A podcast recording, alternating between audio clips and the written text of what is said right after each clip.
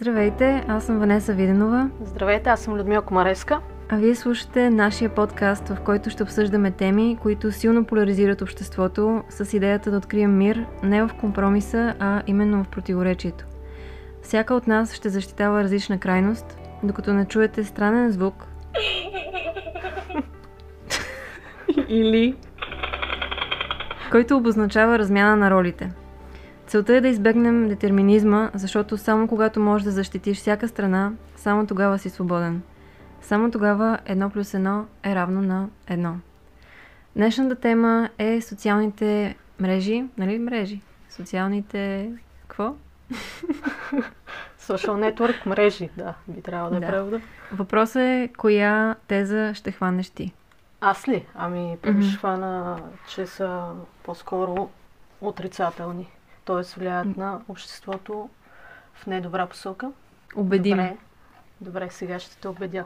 Първо, основната идея на социалните мрежи, окей, самото име означава да свързва хората, само че за мен а, в основата на всички социални мрежи а, седи една математика. Тази математика се изразява с, а, през алгоритми, които събират информация за всеки човек, който е в дадена социална мрежа, било то YouTube, Facebook, Instagram, дори Google, въпреки че Google не е официално социална мрежа, но ползва пак такива алгоритми. И целта е да се съберат данни за хората. Това е първата част от математическия модел, който mm-hmm. се ползва. Тези данни а, на пръв поглед е чудесно. Те ще се ползват, за да а, има всеки човек профил, да се знае какви са нещата, които харесва. От там а, да се знае какви неща да му се предлагат. Комерциалната част, а, рекламите, т.е. рекламодателите, какви реклами да пускат към а, дадения човек, а, защото така или иначе очевидно не можем да избегнем а, рекламите, поне да са нещо, което ни интересува. Т.е. да не събълват някакви реклами, които въобще ни засягат дадения продукт. Mm-hmm. И на пръв поглед а, това е супер. И до тук спирам с супер, защото това е твоята теза. А, лошото е, че а, тези данни се ползват. А, Тоест, те не се ползват все едно нарочно да създават дезинформация в хората, но става като страничен а, продукт. Всеки алгоритъм за социалната мрежа, а, целта й е да привлече вниманието на хората, т.е. всеки от нас да седи колкото може по-дълго там а, mm-hmm. става като някакъв наркотик, т.е. борят се за нашето внимание. Това е едно малко обяснението на, на този филм, който беше на Netflix, The Social Dilemma. Да. До голяма степен цитираш нещата, които са свързани с това, което обясняваха в самия филм.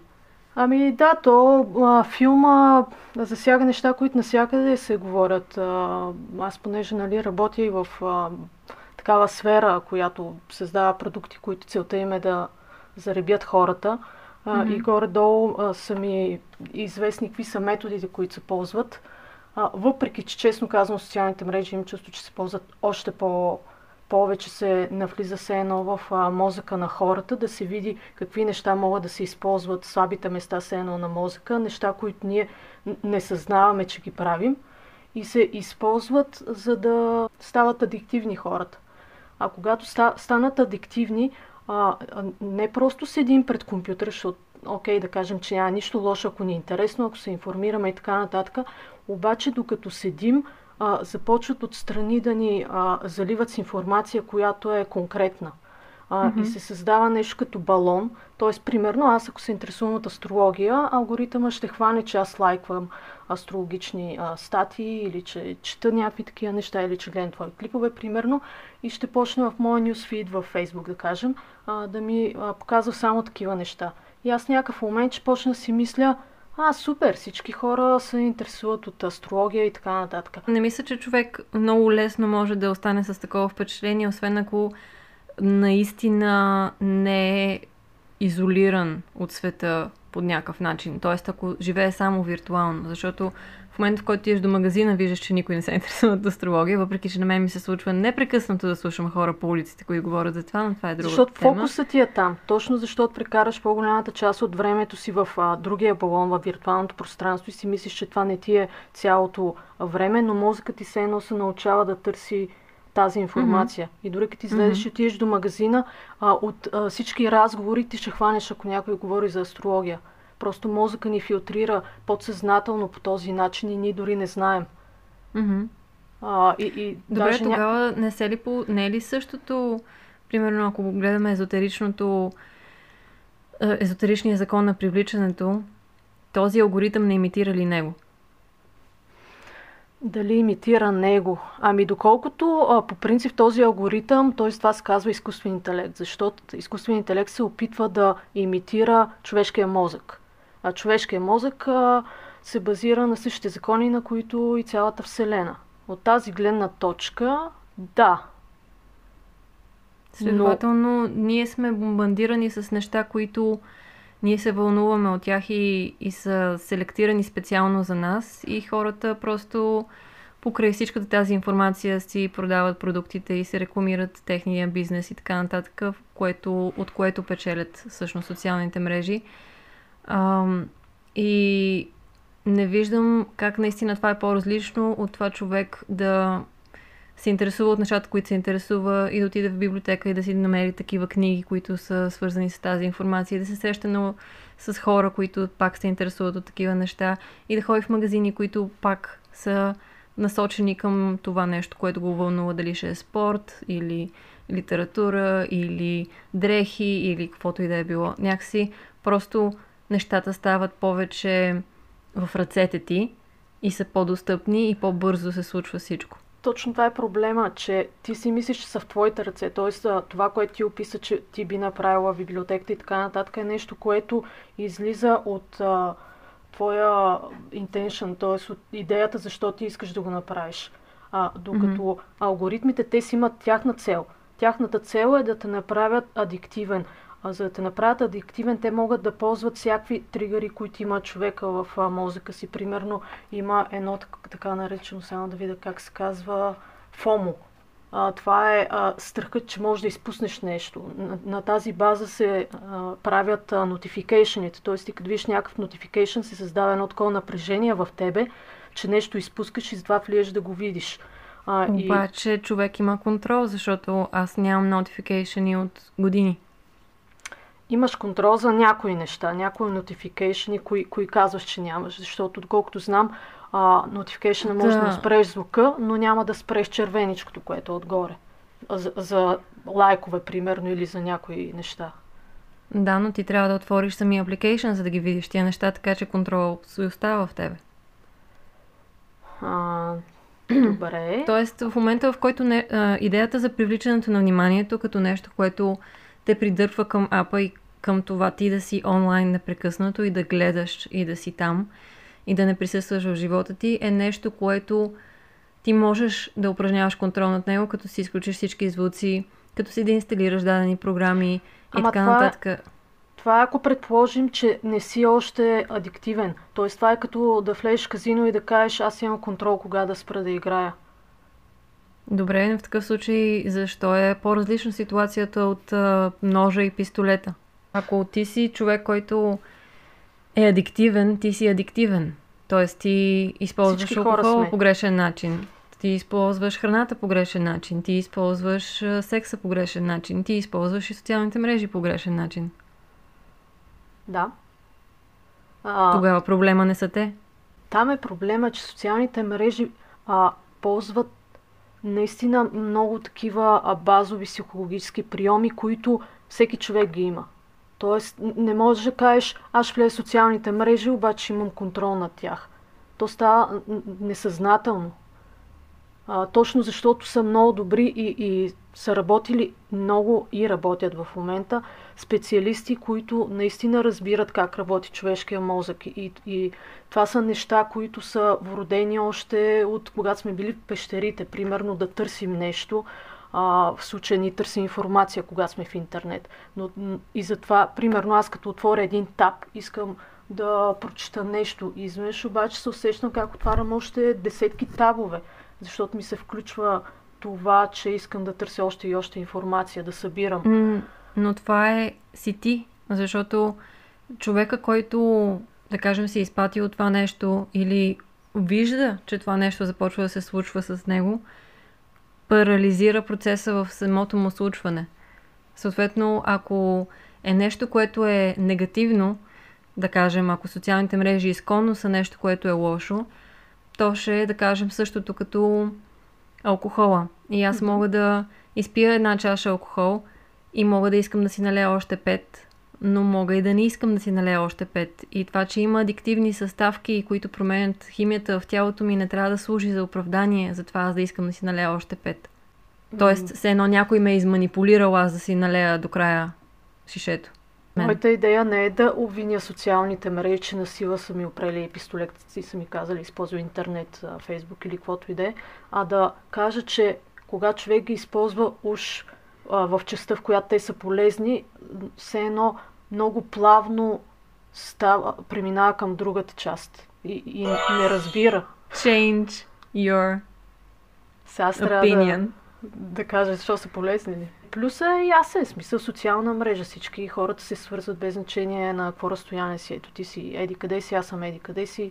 Да, обаче свързването, какво свързване е това при положение, че е толкова дистанцирано, толкова студено, толкова нали, самия факт, че можеш да имаш опции като син, нали, някой да ти е видял съобщението и да не ти отговори, ти да психясаш защо това се е случило, дали просто след малко ще ти пише или те мрази. да виждаш много реклами, да виждаш хора, които нали, искаш да ги следиш, твои приятели, да виждаш какво се случва в живота им. Това до някаква степен е окей, до някаква степен е някакси странно, въпреки че когато се виждаме, си говорим за тези неща, обаче друго е да си тотално в живота му на този човек и всеки ден да виждаш, ако той пуска сторите или статуси, какво прави, какво мисли, къде е ходил. Малко става такова сталкърско. И също така се сравняват хората, което е един от основните психологически проблеми на нашето общество и на, на социума в момента. Желанието ти да си по-добър, да изглеждаш по-добре, да бъдеш по-успешен, да изкарваш повече пари, да бъдеш в по-успешна връзка, да имаш по-добри и успешни деца, да имаш по-голяма къща и всичко е по-по-по-по-по. И когато скромнеш в фида и видиш, че всъщност някои са по-добре от тебе, трябва ти всъщност дори един човек, който е по-добре в някакво отношение, в което се чувстваш леко комплексиран, за да си скапеш деня. Ама то това пак е въпрос на, на фокус на човек, защото аз и като излеза на улицата е, е въпрос на моя фокус и призма и до някъде моето емоционално състояние, дали ще видя щастливите хора или просеците, примерно. А, Мгм. Дали ще видя, не знам, дъжда като нещо освежаващо или като нещо мрачно. А, така че в целия фид, а, да кажем във Фейсбук, аз пак мога а, от мен, от моя, моята призма зависи дали ще видя, о, каква краси, какво, красиво момиче, каква хубава прическа има, това е супер идея, мога и аз да пробвам така, или да си кажа, никога няма да има толкова красива прическа това момиче и се депресирам. Смисъл, пак а, информацията е все едно информация. А, ние придаваме на тази информация емоция. Добре, обаче имаш позицията на зрял човек, защото зрелият човек има усещане за тези неща. Когато гледаме вече децата, които родителите им пускат а, клипчета още те като са бебета, които най-вероятно ще свикнат с телефона по този начин и в един момент още на 3-4 годинки, кой знае кога, на много деца в момента ще им се дадат телефони. Много деца ще са много по-бързо развиващи се в това да разберат как работят тия телефони и как те да участват в това нещо. И мозъка, бидейки гъба в първите 7-10 години, то цял живот, но тогава най-вече, кога, как може да се контролира тогава, защото там адикцията ще се превърне в нещо категорично и задължително, защото възрастният човек до някаква степен може да контролира импулсите си, да някой от нас, повечето хора имам чувство, че не могат съвсем да ги контролират, но да кажем, че можеш да контролираш импулсите си, да кажем, че можеш да се спираш от адиктивно поведение, да кажем, че можеш да виждаш хубавото вместо лошото, вдъхновяващото вместо депресиращото, но детето как контролира това? Или родителя през цялото време трябва да е на главата му? което е невъзможно. Ами, до някъде мисля, че това е част от, колкото и странно звучи от еволюцията, защото като се са появили книгите, т.е. хората, децата едно време са чели книги. В книгите пак има хубави и лоши неща. Сега, нали, книгата няма да доведе до адиктивност, но може да доведе до дали човек да е депресиран, да вяра в доброто, в лошото, да го е страх или да не го е страх от някакви неща. И пак, mm-hmm. а, като дадеш една приказка на едно дете, не знаеш това дете как ще възприеме. Дали ще се травмира от а, приказката или от филма, който е на по-късен етап, нали, е изгледал. А, и винаги ги има тези рискове. А, нещо, което детето среща в света, да го да му даде минус или плюс. Все пак сме Добре, в но... свят. Но самите екрани, ако говорим за тях, ако говорим директно за влиянието върху зрението, върху развиването на слуха и а, звуците от телефона и, и нервността, която може да се породи и а, това усещане за несигурност и за хиперактивност. Защото всичко онлайн, особено в социалните мрежи, особено в най-скоро появилите се, е до голяма степен такова, че да ти поддържа вниманието постоянно активно. Тоест имаме кратки клипове, имаме бързи материали, имаме неща. Ако нещо го пише е с пет думи на кръст, за да може да бъде прочетено, видяно, асимилирано, продадено, ако е продукт и така нататък. Ами това може пак да е част от еволюцията, защото мозъка ни се едно трябва да, да, да се адаптира и да свиква. А, и, и понеже технологията много бързо се развива, а, няма как да стане плавно и в човешкия мозък, т.е. тялото ни да догони това нещо и ще стане по малко такъв стресов начин. Тоест, малко пак по-силния ще оцелее се едно, по-скоро по-приспособимия ще оцелее, който успее да се приспособи. Упс, добре, бухал си. Сменяш изречението директно. Завършваш го по различен начин. А, тръгнах да казвам как а, технологиите а, се развиват много бързо и нашето тяло все едно не може да ги догони. Минуса е, да, че това, някои хора това беше няма един да успеят. от аргументите, да. Това беше един от аргументите във филма, че компютрите се развиват с такава скорост, с каквато тялото не може да, да смогне и да се адаптира толкова бързо. Ми то това е като изготена. Затова някои хора имат непоносимост към него, защото пшеницата е култивирана и е генно модифицирана по-бързо, отколкото нашите гени могат да догонят. Обаче това не Тоест... значи, че всички хора на света в момента им е вредно да ядат хляб. В смисъл, да, някои не могат, развиват а, някакви алергии или някакви реакции. Спомни си какво защитаваш. Опс, да. Еми да, някои хора просто ще умрат от, а, от облъчването на екраните. И психиката им няма да, да може да го преодолее. Затова има и повишено ниво на самоубийство сред младите хора т.е. сред тези, които са израснали само с присъствието на социални мрежи. Това, което аз също определям като доста голям плюс, а, минус, е, че се поляризират по-възрастни с по-млади.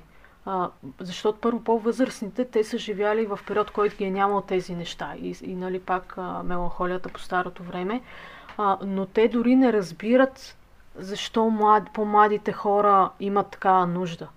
А пък по-младите mm-hmm. хора изобщо пък не разбират възрастните, що мрънкат. И се получава един такъв а, сблъсък, който по принцип винаги има сблъсък между поколенията, но сега се едно технологиите и в частност социалните а, мрежи правят дупката между поколенията още по-голяма. Това как може да се възпрепятства? Единият начин е да тръгнеш да обучаваш по-възрастния си родител или баба или дядо на технологиите и те да се зарибят и всички са зарибени, ще са щастливи, все едно дай наркотик на всички.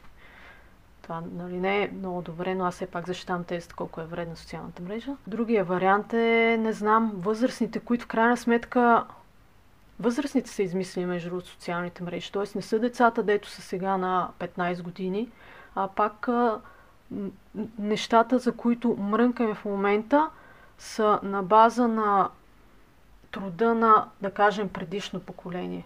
Тяхна задача е да се усетят, че има проблем, който те са изпуснали или не са съзнавали, че може да прерасне в такъв проблем. И айде, те, те може да не са в състояние да го решат, а, но могат да са в състояние да го повдигнат като въпрос към по-младите поколения и да е все едно а, казваме ви, че тук нещо трябва да се поправи, поправете го. Еми, според мен в този филм точно това се говори, за това, че финалните мерки, които според участващите трябва да се предприемат, е да има някакво ограничение, както има ограничения в други сфери, в други браншове, които пак са свързани с, а, с хората и с потребители и с това да бъдат защитени потребителите, защото в крайна сметка имаме хора, които създават алгоритми на база психологически изследвания, но тези алгоритми работят с деца и с подрастващи, и с хора, които са лабилни, и с всякакъв тип хора, т.е. достъпа до информацията е всички хора на света. И те казват, че трябва да има някакви мерки, което не виждам точно как ще се случи, как ще бъдат ограничени хората не знам как, ще, как устройството ще разпознава, че го държи бебе и че го държи възрастен. Да, може с някакъв фейс recognition. много добре го разпознава. Алгоритъмът много добре знае на колко години е обекта, на който прави профил. Това сигурно са първите неща, които разучава за дадения човек. След като знае какви цветове харесвам, със сигурно че знае на колко години съм преди това.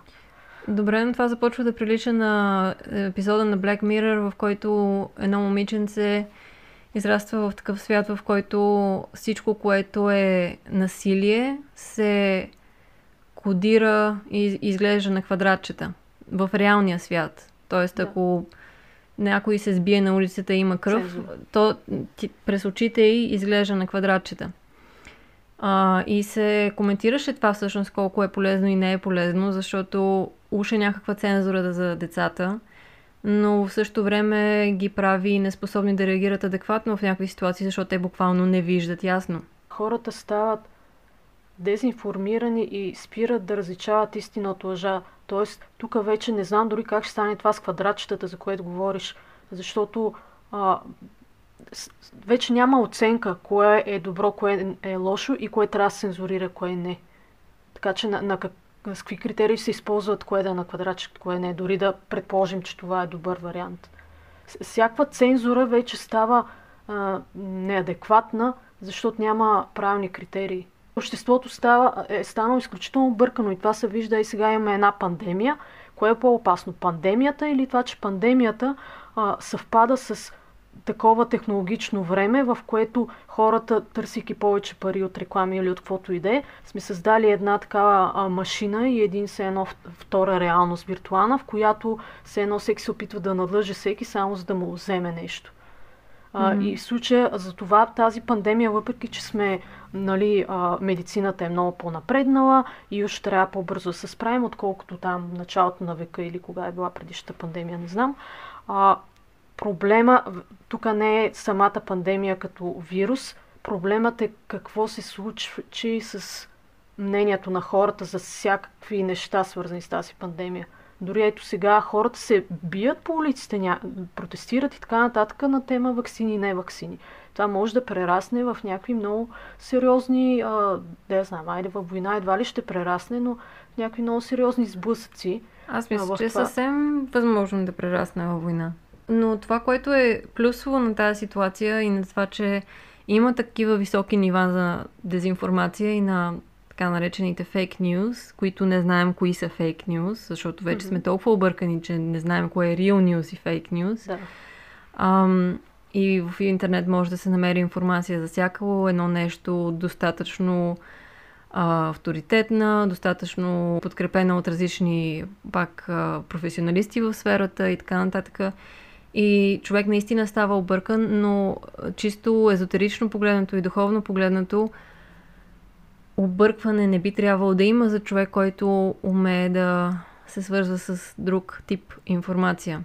Тоест, в момента, в който ти трябва да правиш някакъв избор, може би, ако има някакъв по-виш план, целта на него би била това хората да започнат да си затварят ушите и очите с цел да наистина да влязат вътре в себе си, да се научат да медитират, да се научат да чувстват телата си и другата, другия тип информация, който идва от друг тип място.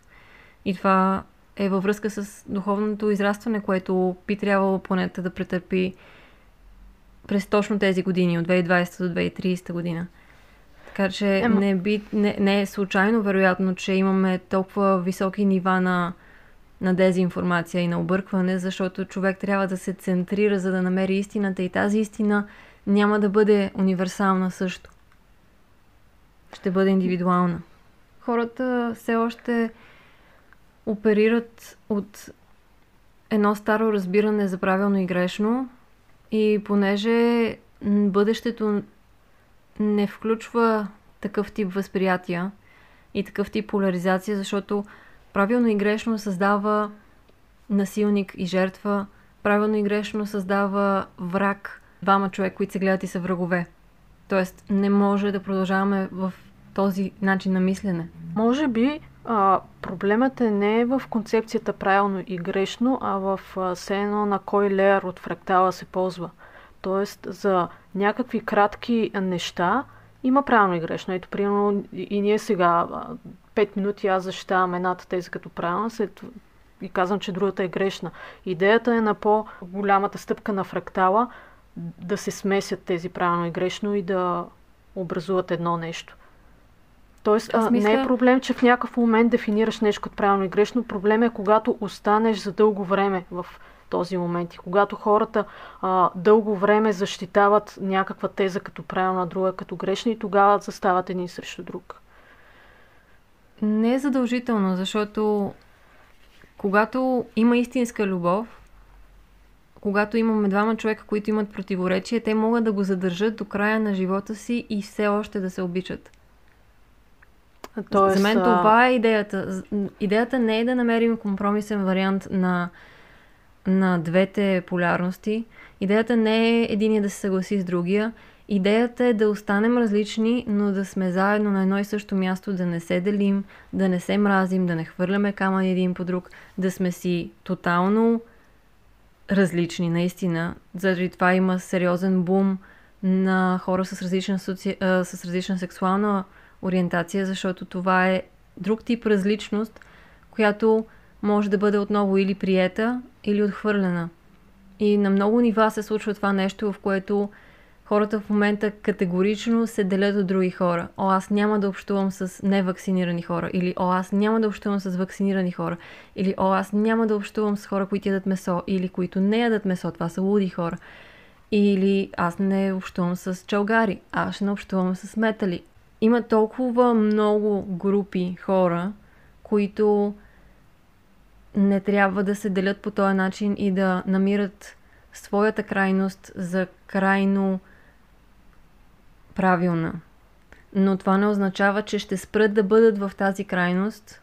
Означава единствено, че ще позволят, ще дадат пространство на някой друг да бъде там с тях, въпреки че е някъде другаде ментално или философски погледнато или Емоционално дори. Дори на емоционално ниво се делим. Ти си нещастен, аз съм щастлив. Не трябва да сме на едно място. Защото ти ме напрягаш. Ако щастливия гледа нещастния, той се напряга от него. Ако нещастния гледа щастливия, си мисли защо щастливия не емпатизира с него. Пак имаме това усещане за бъди като мен, за да се чувствам аз добре. А защо не е точно Водолея да казва ние трябва да бъдем различни, каквато е идеята на Водолей, но това да не ни пречи да сме заедно на едно място. По принцип това е уж идеята на социалните мрежи, т.е. всички да са на едно място, без значение кой какво харесва. Обаче хората почват и там да го сепарират, като си правят групи за еди си, групи за еди си, групи за еди си. С правила, с изхвърляне на хора, които имат другото мнение, както си Което каза. ми напомня на...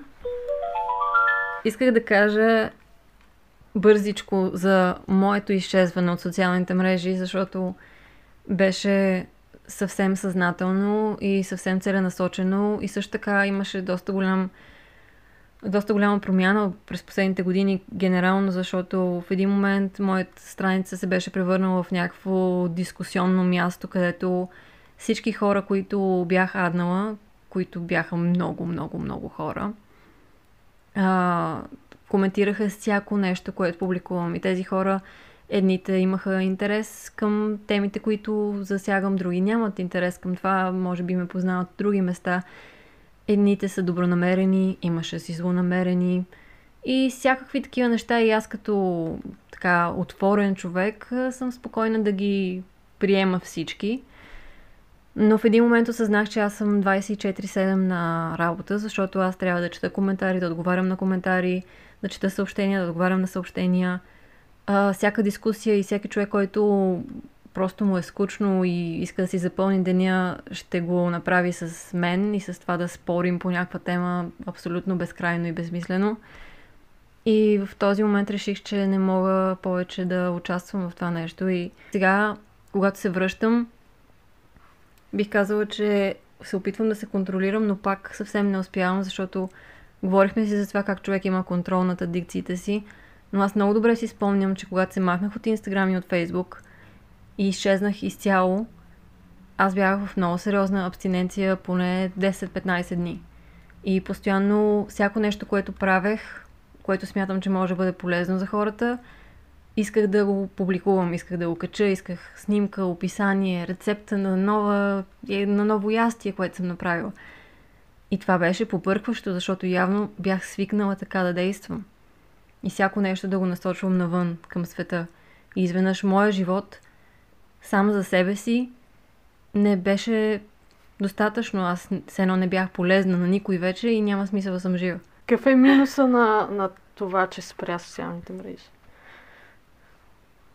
Какъв е минуса? Ами да, ако сега казваш какви са плюсове, т.е. защо си го направила, а, защо съжалява, имаш ли нещо заради което съжаляваше, че си го направила? Тоест нещо, което си усетила, че е като ощетение, което не е трябвало да се случва. не, не чувствах, че има нужда да в този период специално. Даже имах много повече време за себе си, имах много повече време да работя заради начина по който наистина са конструирани самите социални мрежи и алгоритмите им, не осъзнаваш как минава времето, а това цялото време за човек, който е артистично насочен или с желание да бъде продуктивен и да пише книги и какво ли не, е абсолютно ужасяващо, защото сякаш деня е направен от 3 часа, а не от 12-13, в които ти да можеш да работиш активно. До ден днешен смятам, че е полезно и от време на време си мисля, че пак трябва да се поотдалеча, защото много повече неща мога да свърша, много повече време мога да оползотворя с наистина физически контакти с истински хора, не че другите са фалшиви, но когато си наживо с човек е много по-различно. И мога да прекарам повече време и вкъщи с родителите ми, мога да се разхождам повече време след природата и всички тези неща, нали, самия гръбнак и този текнек, който се образува от това да, да гледаш надолу и ти се изгъбва врата на едно определено място, което имам чувство, че всички хора започват да развиват, ако не са развили вече. И а, също така тялото, физическото тяло има нужда от движение. Ние сме създадени, ние сме животни на първо място имаме нужда от движение. Това, че сме направили живота си удобен и това да можем да си купуваме неща от магазина или пък дори директно да ни ги докарват вкъщи, не означава, че тялото трябва да стои на едно място толкова дълго време, замръзнало. То най-вероятно има чувство, че умира. Нищо, че мозъка ходи на всички посоки и вече е преминал 100 свята. Така че има определено неща, които не ми липсват. Ако трябва да се замисля за какво ми липсва, не мога да, не мога да се сетя много неща. Ето виж, че има значи, теми, ако мога да го нарека, в които има една истина само. Хипотетично може да съм изпуснала някакви неща. Може някаква информация да не е достигнала до мен, която може да ми е полезна за работата или за бъдещето развитие мога да съм загубила контакт с хора, които нямам физически контакт с тях и да сме се позабравили. Хипотетично. Не се е случило, но хипотетично да. може да се случи. Не хипотетично съм изкарчила много по-малко пари, защото не съм видяла 100 000 реклами за кремчета и нова слушалка на душ кабината и не знам си какви там простоти, дето съм някаква вау, това е много интересно, трябва да го имам. Не, не трябва. Просто някой иска да ти го продаде. А, а сега, като си е минала период, в който си видяла всъщност колко си била адиктивна към Фейсбук, да кажем, в случая, мислиш ли, че в момента имаш повече контрол? Т.е. би се усетила къде е границата? Тоест, като бивш наркоман, а, мислиш ли, че може да се подхлъзнеш пак по същата плоскост? Ами, до някъде... Има ли бивш наркоман? Като цяло в момента Фейсбук а, не го използвам както съм го използвала преди, просто защото вече не пиша почти никъде. В смисъл, аз влизам за да напиша статус или статия и излизам.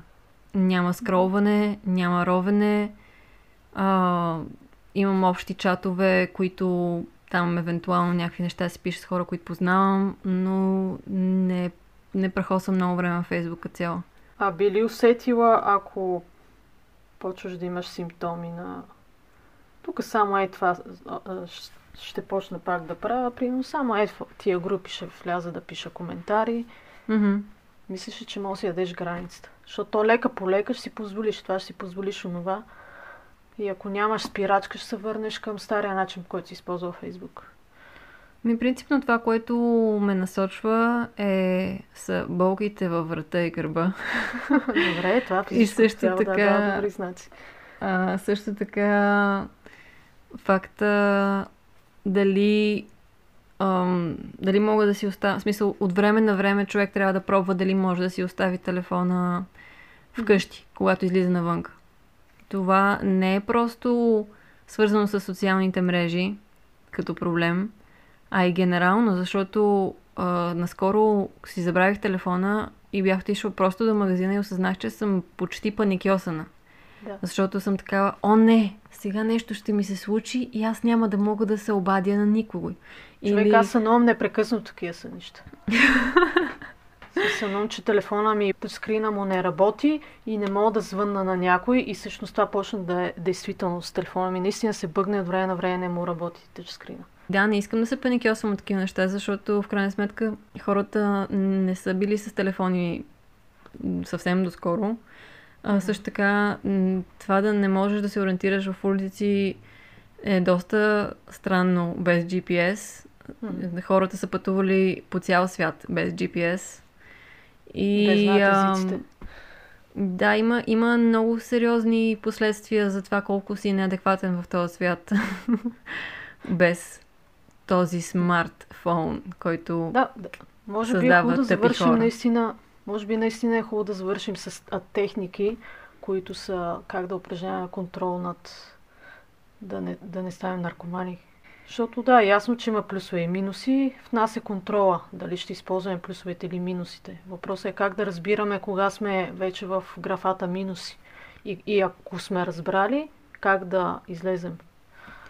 Ми, според мен, в първо, ако започнем с най-рисковата група, която според мен са децата, когато един родител започне да наблюдава хиперактивност и а, силно, а, силни емоционални реакции при детето, при това да не държи телефон или да няма любимото си нещо да го гледа, а, тогава трябва да потърси специализирана помощ от психолог, за да може да се консултира какво точно да направи, как точно да разреди а, срещите на детето с телефона, за да може то да израсте добре и здраво и мозъка му да се оформи както трябва.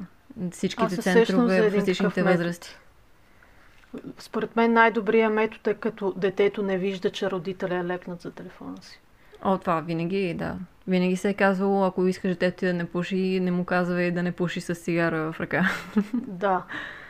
То е много интересно, че родителя иска да спаси детето си от нещо, което той вече прави и вече е закачен на него. Тоест самия родител няма да може да го направи. Да, първо Е, трябва е. да започне с него. Е, да, обаче се предполага, че големите хора имат повече контрол, така че би трябвало, да, първо терапията да мине родителя, после детето. Mm-hmm. А родителя, според мен, да, трябва да си прави тези тестове на това да, да си следи ползата на физическото тяло в огледалото, дали започва да придобива странни гънки на нестрадиционни места.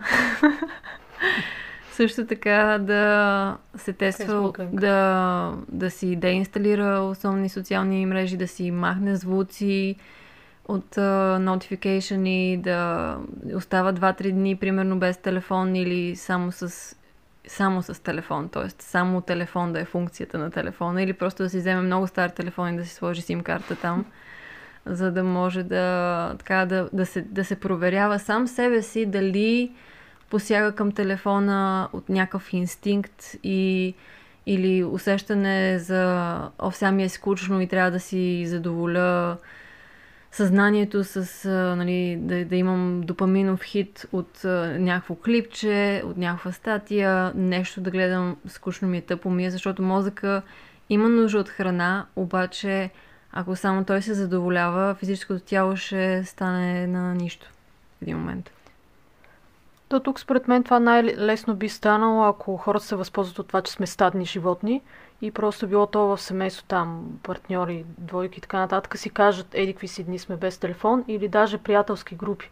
Така е mm-hmm. много по-лесно, отколкото един човек само да реши и няма да ползва телефон. Mm-hmm. Аз, примерно, като ходих преди една-две години там на един ивент, всички не трябваше да сме без телефони и беше супер лесно. В смисъл, mm-hmm. буквално след 10 минути а, вече не изпитвах нужда от телефона ми, но това е само защото не виждах никой друг да си роби с телефона, т.е. нямах да, тригъри. Да, да. Mm-hmm. Аз мисля, че има и нещо много, едно друго нещо, което сега се замислям за социалните мрежи и не само просто телефона като място, където може да имаш достъп до всичко, което е твое, което ти е интересно, което ти е любопитно, защото всеки човек си има такива специфични интереси, специфични предпочитания и ам, неудобството на това да се социализираш е точно в това, че ам, човек егоистично търси неща, с които да се свърже. Тоест, аз и ти харесваме едно и също нещо, дай да говорим за него.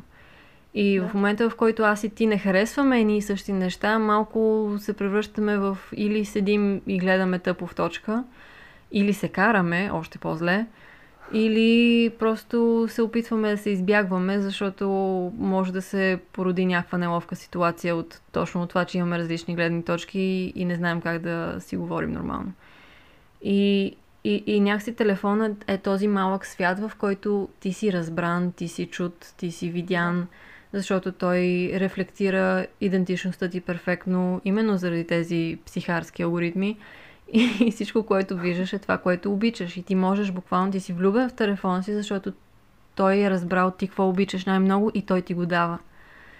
И, и, и някакси изведнъж никой друг в живота ти, в света ти не, не репрезентира това нещо и ти си натурално нали, насочен към това да получиш по-голямото щастие, отколкото по-малкото щастие, но според мен човечеството трябва да върви в насока общуване с хората, вместо изолиране в балона на иллюзорното щастие, защото ти не можеш целия си живот да прекараш пред екрана. И това да е всичко. В смисъл, сигурно можеш, но какъв би бил смисъл? То това е да проблема на тези балони, че създава още по-голяма дупка между хората. И, и хората почват да намират все по-лесно недостатъци в а, истински човек – точно защото го сравняват с перфектния образ, който си намерил в интернет, някаква група или дори интернет mm-hmm. човек. И, и, и много лесно почваме да, да, да искаме да избягаме от някой истински човек, защото казваме, не, този човек няма едикви си принципи. Все едно филтър ни става изострен и почваме mm-hmm. да ставаме социопати малко. Да, което е всъщност the old saying, което е разделяй и владей. Да. И ако трябва да влезем в някакви такива ако трябва да мислим конспиративно, това е идеалният начин, нали, социалните мрежи са идеалният начин да, да разделят хората с имплантиране на грешна информация, с създаване на умишлено на конфликти, с разединение на хората, вместо да се, а, нали, да се фокусира човек върху това какво ни свързва. И и така много лесно можем да бъдем манипулирани, защото когато ни се представи един по съвършен образ, ние, не искам, ние искаме да го въплатим този образ и, и започваме да купуваме повече продукти, да искаме повече неща, да, да инвестираме в себе си, в физическото си тяло, в а, здравословен план. Това са продукти, продукти, интервенции, какво ли още не. И взаимоотношенията някакси стават expendable.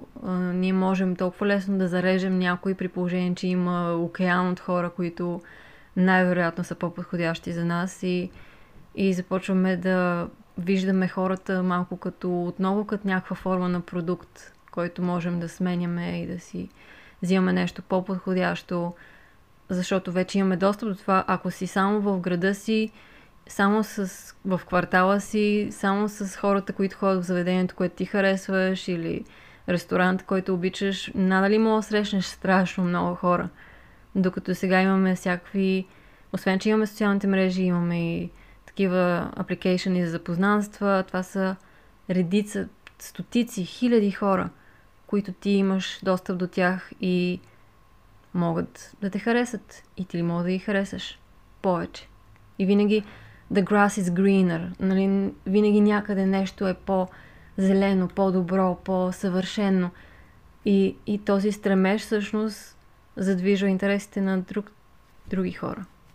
Не да, твоите, но... защото ти се депресираш от цялото нещо и ти гониш вятърни мелници. Да, това е ако в крайност, ако човек винаги е с мисълта тревата е по-зелена и дори да намери зелена трева има по-зелена, но, но плюса пък на, на това нещо да виждаш в социалните мрежи, че има по-хубаво нещо е, че не се примиряваш, т.е. няма примерно седиш а, ушенен за някакъв мъж, който те бие и ти, ти да си кажеш всички са такива. Но Имаш това... възможност да видиш, че има и по-добро, ти виждаш, че има Са... по-добро, обаче това пак е ненасочено към тебе, защото ти ако имаш такъв тип мислене, което е свързало с такъв тип човек, да избягаш от него няма да е единствената стъпка, която трябва да предприемеш. Това ти е първата стъпка, но втората ти е да погледнеш към себе си отново. Така че в този случай няма значение кой има по-добър живот от твоя и кое е правилно и кое е неправилно. Може мъжете и жените да са в константна битка за това кой какви права има обаче вече влизаме и в езотеричната гледна точка и духовната гледна точка, в която хората трябва да си научат уроците, а не да очакват, че просто късмета ще им излезе по друг път. Да, да, мен мисълта ми е, че имаш просто информация, че съществува и нещо друго. Това е хубаво, да. Да, защото, нали, все пак се опитвам да видя другата страна на монетата.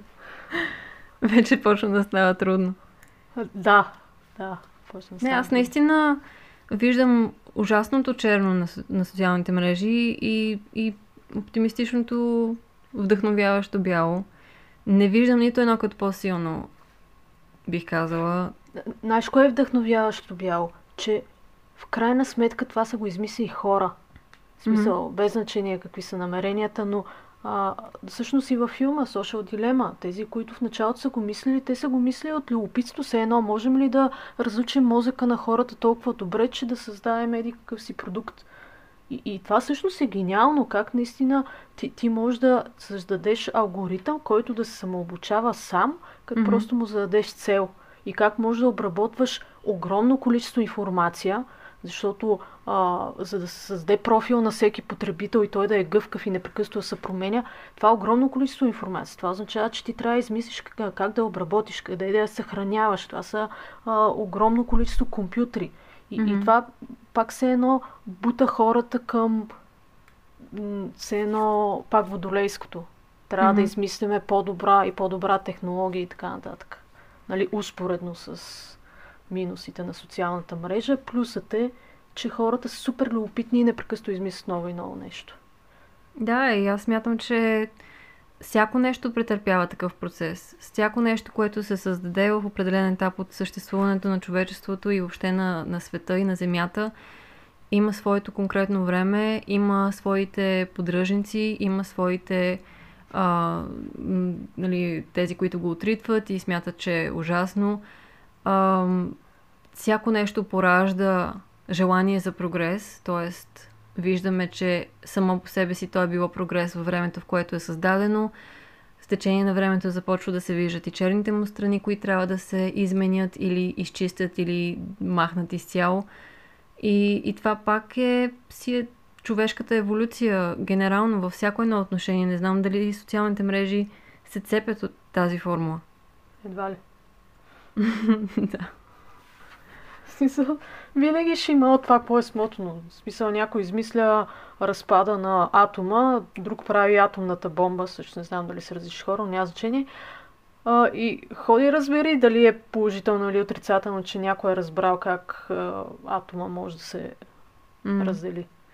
Всъщност, аз спомням, че във филма дадоха някакъв пример с а, колелото. И че да. все едно той е някакъв такова изобретение туло, някакъв човешки, който няма негативна страна. Смисъл, никой а, не да, казва, бе. о, не, не карай колело. Всъщност, Отиди много хора са били... на коли срещу колело.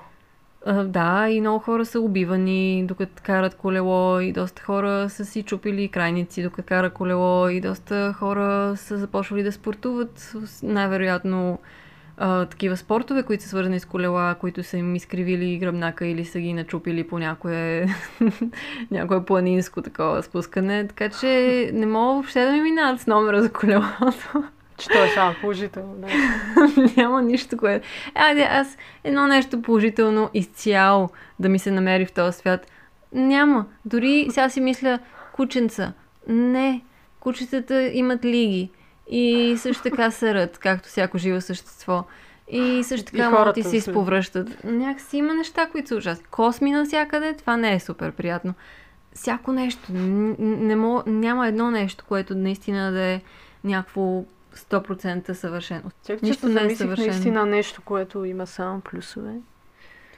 Няма. Или може да оставим на хората да, да коментират и да поразсъждават да. малко по темата за социалните мрежи или пък за съвършените неща, които нямат минус, което I dare you. Find something like this. Да. I don't believe there is. Аз първо сигнал сетих за нали, великото клише светлината, обаче дори oh, светлината не. мога да ослепееш от нея, мога да заболи глава от нея.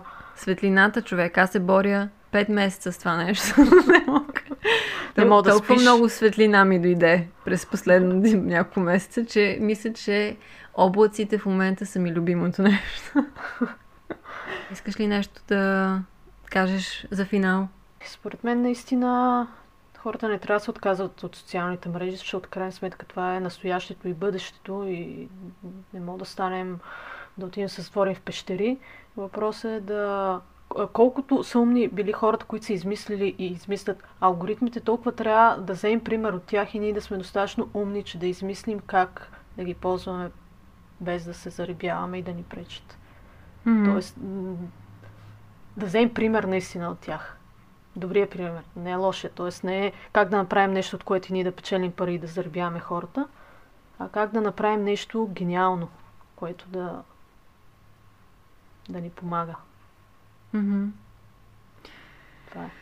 Ми да, съгласна съм, защото в крайна сметка и всичко, което, с което аз се занимавам през последните 7-8 години, се е случило именно благодарение на социални мрежи. Така че аз а, доста лицемерно би случало да съм абсолютно против тях. Да, и аз те познавам по същата схема. По същата схема водим в момента разговор. И по същата схема някой ще го слуша този разговор. да. И ще съжалява или няма да съжалява за това нещо. Така че всеки... Опа, щупих си ръката, всичко е наред. Щупих си ръката. Не, аз след като си щупих а, таза тази седмица и сега си щупих ръката, мисля, че съм готова с щупванията. Стигат ми за няколко месеца напред, после малко, може пак. Вярно, че нямаш кости, ма не чупи малкото, което имаш. Добре, благодаря ви много на всички, които слушате първи епизод. Надявам се да ви е било интересно и ако имате желание, може да се включите и в коментарите, освен по темата, която коментирахме, освен по темата за това какво е всъщност съвършено и няма негативна страна. Третата тема е какви теми вас ви вълнуват, които са полярни и бихте имали интерес да ги коментираме в следващия епизод. И така, м- какво казвам сега? Не знам. Това е любимата ми част, която не знаеш какво кажеш и става много смешно. Еми, освен да изсвиря песен на тези а, бутончета. Точно така да звучи. О, не, не, не това. Това е, това е Disturbing и 18 плюс. Нищо все пак е един и половина.